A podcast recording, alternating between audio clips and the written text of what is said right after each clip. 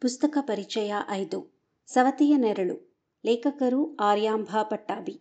ಪ್ರಕಾಶನ, ಪೂರ್ಣಿಮಾ ಪ್ರಕಾಶನ. ವಿಮರ್ಶೆ, ವೀಣಾ ನಾಯಕ್. ಓದುತ್ತಿರುವವರು ಅಧ್ಯಾಪಕಿ, ವಾಸ್ತುಶಿಲ್ಪ ವಿಭಾಗ, ಸಿಂಧು ಜಗನ್ನಾಥ್.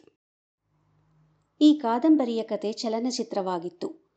ಚಿತ್ರದಲ್ಲಿ ಶ್ರೀನಾಥ್, ಮಂಜುಳಾ, ಅಂಬರೀಷ್ ಮತ್ತು ಲೀಲಾವತಿ ನಟಿಸಿದ್ದಾರೆ. ಅಂತ್ಯದವರೆಗೂ ತುಂಬಾ ಕುತೂಹಲ ಹುಟ್ಟಿಸುವ ಕತೆ.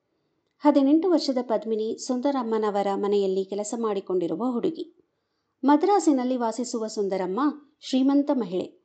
ಮಕ್ಕಳಿಬ್ಬರೂ ಮದುವೆಯಾಗಿ ದೂರದ ಊರಿನಲ್ಲಿ ಇರುವುದರಿಂದ ಆಳುಗಳ ಸಹಾಯದಿಂದ ಬದುಕಬೇಕಾದ ಸ್ಥಿತಿ ಅವರದಾಗಿತ್ತು.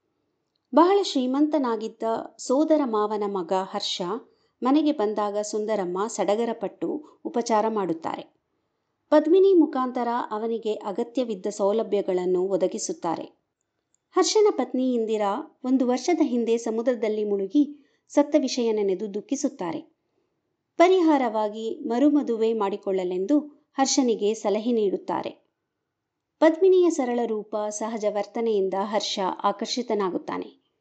ಸುಂದರಮ್ಮರವರನ್ನು ಹೇಗೋ ಒಪ್ಪಿಸಿ ಪದ್ಮಿನಿಯನ್ನು ಕೂಡಲೇ ಮದುವೆಯೂ ಆಗುತ್ತಾನೆ.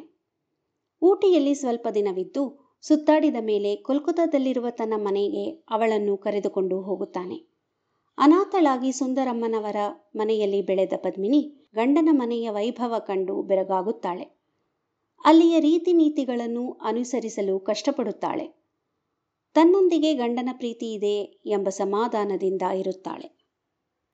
ಅಲ್ಲಿರುವ ಆಳುಗಳೆಲ್ಲ ಪದ್ಮಿನಿಯ ಮುಂದೆ ಅವಳ ಸವತಿಯ ಸೌಂದರ್ಯ, ವಿದ್ಯೆ ಮತ್ತು ಜಾಣ್ಮೆಯ ಬಗ್ಗೆ ಮಾತಾಡಿ ಅವಳಲ್ಲಿ ಕೀಳರಿಮೆಯನ್ನು ಹುಟ್ಟುಹಾಕುತ್ತಾರೆ ಮುಖ್ಯವಾಗಿ ಮನೆಯ ಪೂರ್ಣ ಜವಾಬ್ದಾರಿ ಹೊತ್ತಿರುವ ಜಾನಕಮ್ಮ ಪದ್ಮಿನಿಯನ್ನು ಅಸಹನೆಯಿಂದ ನೋಡುತ್ತಾರೆ.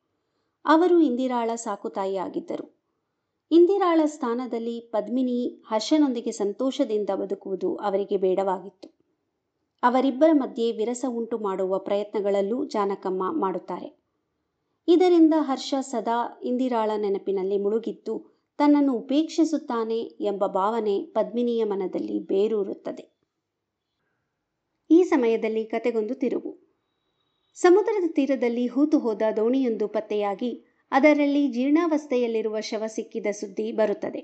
ಅಷ್ಟೇ ಅಲ್ಲ, ಆ ಶವ ಪದ್ಮಿನಿಯ ಸವತಿ ಇಂದಿರಾಳದ್ದು ಎಂದು ಗೊತ್ತಾಗುತ್ತದೆ. ಪೊಲೀಸ್ ತನಿಖೆ ಶುರುವಾಗಿ ಎಲ್ಲರ ಮನಸ್ಸು ಗೊಂದಲಗೊಳಗಾಗುತ್ತದೆ ಒಂದು ವರ್ಷದ ಹಿಂದೆ ಹರ್ಷ ಸಮುದ್ರದಲ್ಲಿ ಮುಳುಗಿದ್ದ ಒಂದು ಶವವನ್ನು ಕಂಡು ತನ್ನ ಪತ್ನಿ ಎಂದು ಗುರುತಿಸಿದ್ದ. ಅಲ್ಲಿಗೆ ಆ ವಿಷಯ ಅಪಘಾತವೆಂಬ ಹೆಸರಿನಲ್ಲಿ ಮುಚ್ಚಿ ಹೋಗಿತ್ತು ಆದರೀಗ ಹೊಸ ಸಮಸ್ಯೆ ಉಂಟಾಗಿತ್ತು. ಇಂದಿರಾ ಆತ್ಮಹತ್ಯೆ ಮಾಡಿಕೊಳ್ಳುವ ಹೆಣ್ಣೇ ಅಲ್ಲ ಎಂದು ಜಾನಕಮ್ಮ ಹೇಳಿಕೆ ನೀಡಿದ್ದಾರೆ. ಅವರ ಸಂಬಂಧಿ ದಿನೇಶನೂ ಬಂದು ಇದು ಕೊಲೆ ಎಂದು ವಾದಿಸುತ್ತಾನೆ. ಹುತ್ತದಿಂದ ಹಾವುಗಳು ಹರಿದು ಬಂದಂತೆ ಹಲವು ಗುಪ್ತ ವಿಷಯಗಳು ಹೊರಬರುತ್ತವೆ. ಅದೇನೆಂದು ತಿಳಿಯಲು ನೀವು ಈ ಕಾದಂಬರಿಯನ್ನು ಓದಲೇಬೇಕು. ಲೇಖಕಿ ಈ ಕಾದಂಬರಿಯನ್ನು ಸಮರ್ಥವಾಗಿ ಬರೆದು ಕಡೆಯವರೆಗೂ ಕುತೂಹಲ ಉಳಿಯುವಂತೆ ಮಾಡುತ್ತಾರೆ. ಕುತೂಹಲ ಭರಿತ ಸವತಿಯ ನೆರಳು ಕೈ ಬಿಡದೆ ಓದಿಸಿಕೊಂಡು ಹೋಗುವುದಂತೂ ಖಂಡಿತ. ಧನ್ಯವಾದಗಳು.